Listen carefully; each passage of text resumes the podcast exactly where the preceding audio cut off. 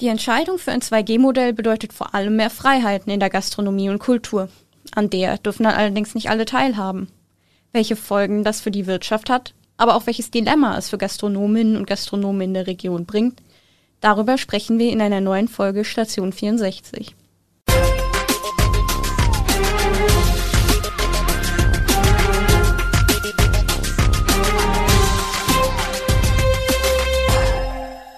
Gute aus der Echo-Redaktion. Mein Name ist Tatjana Döbert.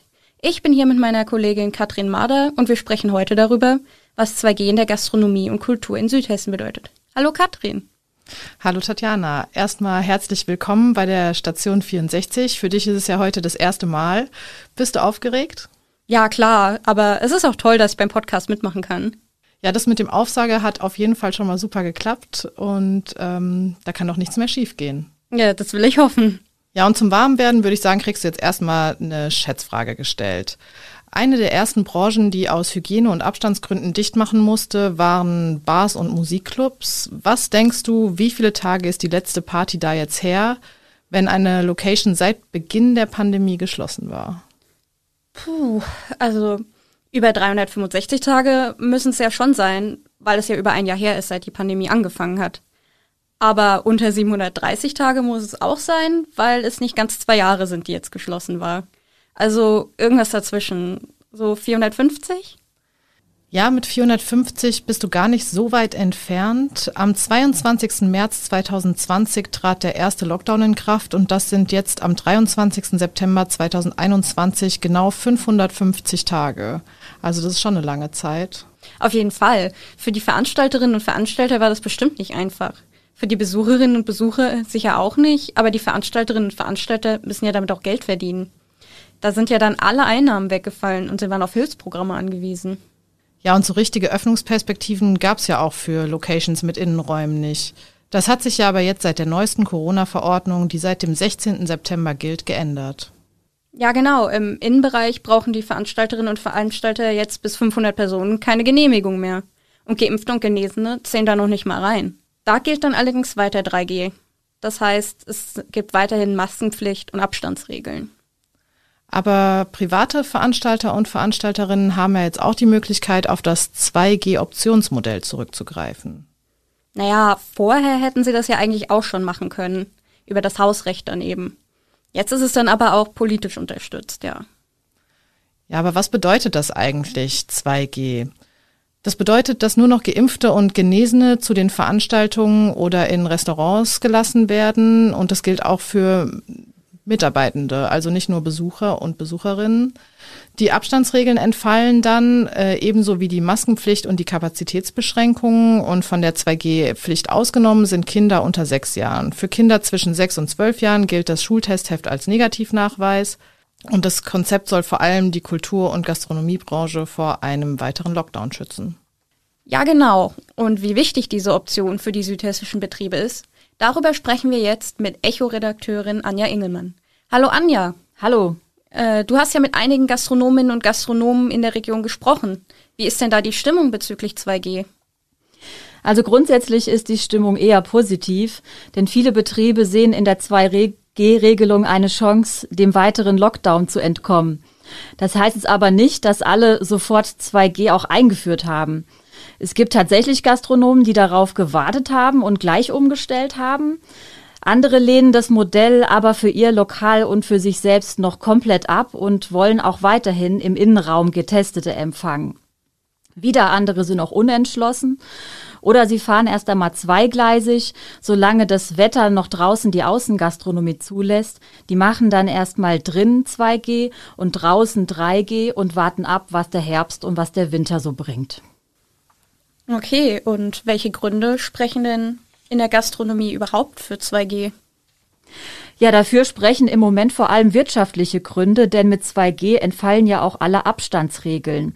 Das heißt, die Gastronomen können wieder jeden einzelnen Tisch belegen, können die Tische wieder dicht zusammenschieben und dadurch viel, viel mehr Menschen bedienen, als es bisher der Fall war. Als Gegenargument äh, wurde in den Gesprächen oft genannt, äh, dass Menschen sich äh, dadurch aber ausgeschlossen fühlen und äh, das dem Grundsatz widerspricht, Gastgeber für alle zu sein. Das war das Hauptargument, warum jetzt Gastronomen hier in Darmstadt und Südhessen sich gegen 2G entschieden haben. Welche Schwierigkeiten bringt denn die Frage 2G ja oder nein für die Betriebe mit sich? Ja, die Meinungen über das Impfen und auch über 2G oder 3G, die gehen ja schon in der Bevölkerung auseinander. Ähm, das bringt an den Türen natürlich dann Diskussionen mit sich und ähm, ja, da rechnet man eben damit, dass sich das Thema jetzt dadurch noch verschärft. Äh, oder wenn man auch Veranstaltungen bedenkt wie Hochzeitsfeiern, äh, da muss der Betrieb ja vorher praktisch erstmal abfragen, äh, ob die Gäste auch wirklich alle geimpft sind oder ob nicht doch ein, zwei Ungeimpfte dabei sind und äh, ja dementsprechend das Konzept dann anpassen.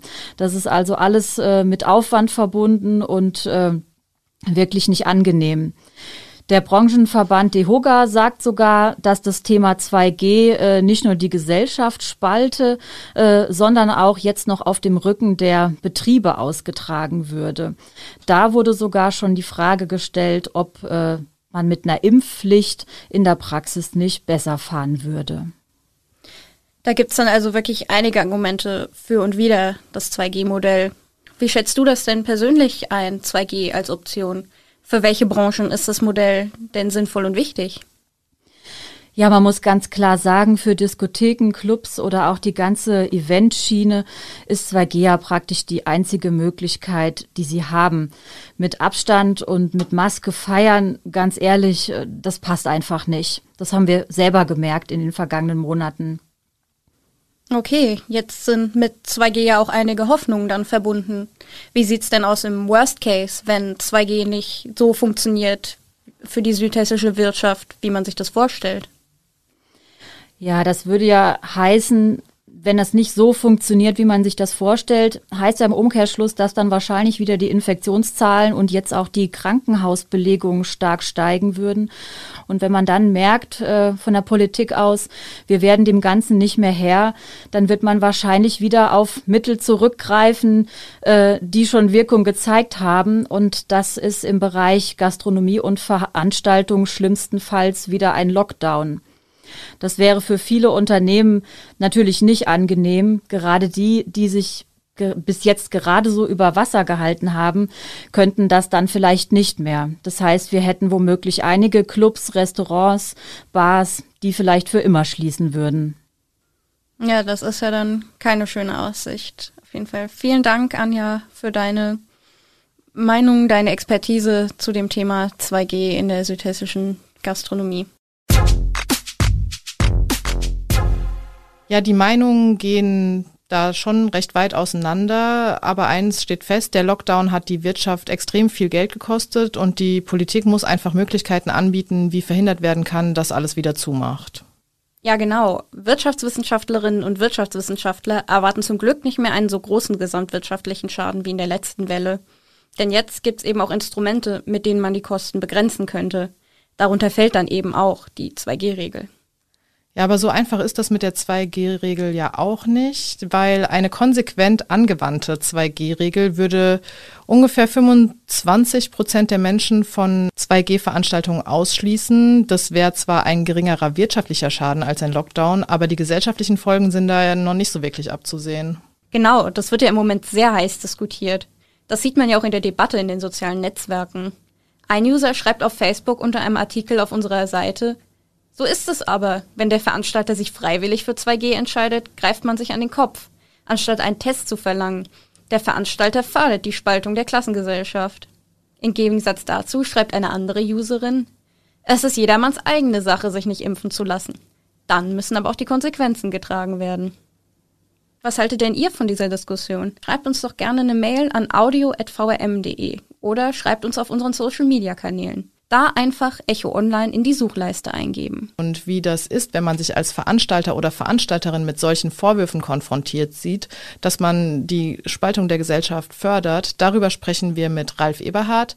Er ist der Betreiber der Kultur- und Gastronomiestätte Burg Frankenstein und hat sich dazu entschieden, die diesjährige Halloween-Veranstaltung unter 2G-Bedingungen auszurichten. Herr Eberhard, wann haben Sie die Entscheidung getroffen und was bedeutet das für Sie und Ihre Mitarbeiter? Also unsere Entscheidung ist eigentlich rund um den ähm, ja, 6., 7. September bereits ähm, gewachsen. Wir haben dann nochmal alle unsere Darsteller gebeten, haben zweieinhalb Stunden zusammengesessen, haben uns dann nochmal ähm, wirklich intensiv beraten, ob wir es durchführen und wie wir es durchführen und was auch 2G für uns bedeutet. Das heißt natürlich auch, dass ähm, viele der langjährigen Monster, die aus irgendwelchen Gründen sich nicht impfen lassen können, wollen, ähm, nicht mehr mitmachen dürfen, denn es dürfen wir nur zwei, also die geimpften Genesen, sich auch bei uns dann aufhalten. Ähm, das trifft natürlich auch einen Teil unserer unserer Crew und das ist natürlich auch schon eine schwerwiegende Entscheidung gewesen. Wir haben uns das nicht ausgesucht, wir sind, wir waren alternativlos, entweder stattfinden lassen oder, äh, oder nicht stattfinden lassen. Die Reaktionen darauf waren ja ziemlich heftig. Wie sehen Sie das? Das trifft uns halt dann schon. Also ähm, es ist schön, wenn man vielleicht mit dem jemand gegenüber, gegenüberstehen kann und kann mit jemandem drüber reden. Aber dann hier per E-Mail oder äh, wie gesagt, äh, im schönsten Sinne hat die bei Social, Social Media, ähm, die dann aufrufen dagegen. Wir sind auch enttäuscht. Aber wir müssen hier irgendeine Entscheidung treffen. Wir müssen hier irgendwie schauen, dass wir ähm, das in diesem Jahr machen können.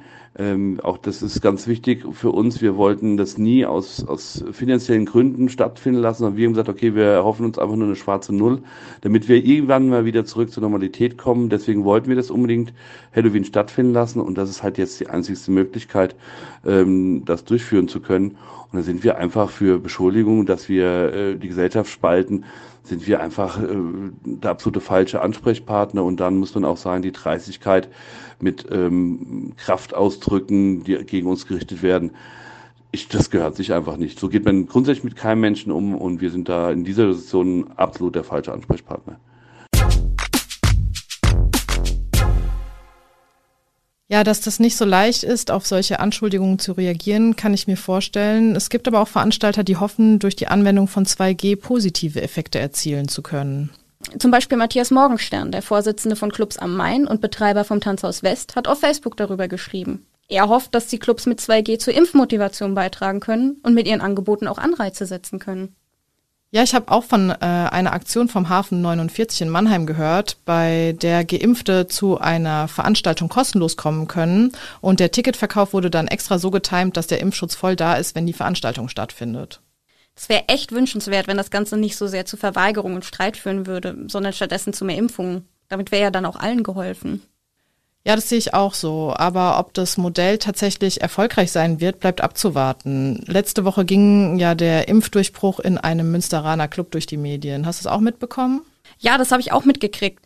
Da wurde ja unter 2G-Bedingungen gefeiert, also nur Geimpfte und Genesene, dafür kein Abstand oder Maske. Stand letzte Woche waren dann nach der Party in dem Club 85 Gäste und ein Mitarbeiter infiziert mit Corona. Ja, äh, das ist wohl ein bisschen suboptimal gelaufen, würde ich sagen. Und ähm, das wird natürlich jetzt auch noch aufgearbeitet, der Fall. Wer das, die Artikel zu Halloween auf der Burg Frankenstein oder weitere Artikel, in denen es um die Umsetzung der 2G-Regelung in Südhessen geht, nachlesen will, wir verlinken sie euch in den Show Notes und ihr findet sie auch über echoonline.de. Ja, ob 2G funktioniert und angenommen wird, bleibt abzuwarten. Es wäre auf jeden Fall wünschenswert, wenn Kultur- und Gastronomiebetriebe über den Winter nicht wieder schließen müssten. Auf jeden Fall. Aber es wäre natürlich auch schön, wenn das die Gesellschaft nicht komplett spalten würde. Dann würde auch die Diskussion hoffentlich weniger werden. Letzten Endes wollen ja alle nur, dass die Pandemie irgendwann mal vorbei ist. Kommen wir jetzt zu unseren Echo-Highlights. Da geben wir euch ja immer einen kleinen Einblick in unsere Arbeit. Tatjana, was war für dich besonders? Also für mich war auf jeden Fall besonders, dass ich heute zum ersten Mal bei Station 64 dabei war. Wegen Homeoffice war ich dann auch zum ersten Mal in Darmstadt in der Echo-Redaktion und konnte dann auch einige Kollegen mal persönlich treffen, die ich sonst nur vom Bildschirm her kenne. Und was ist dein Fazit zu der Folge heute? Hat es dir Spaß gemacht? Ja, es hat mir richtig Spaß gemacht. Ich freue mich jetzt aber auch schon aufs nächste Mal. Und bei dir, Katrin, was war dein Highlight? Ich war zuletzt bei den Mantelreportern und da ist vergangene Woche noch ein Interview von mir zum Thema Impfanreize auf der Hintergrundseite mitgegangen. Und es war ein super interessantes Thema und für mich war das auch wieder ein großes Ding, dass ein Text von mir halt überregional gelaufen ist. Ja, und das war's jetzt auch schon wieder von der Station 64. Wir hören uns in zwei Wochen wieder. Da bin ich mit meinem Kollegen Niklas Almroth am Mikrofon. Ähm, und bis dahin wünschen wir euch eine gute Zeit. Tschüss. Tschüss.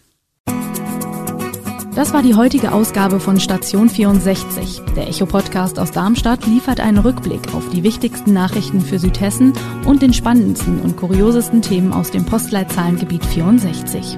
Ihr wollt noch mehr spannende Geschichten, Reportagen und News aus eurer Region? Dann probiert doch einfach mal unser Plus-Angebot aus. Einfach reinklicken unter vrm-abo.de slash podcast. Ein Angebot der VRM.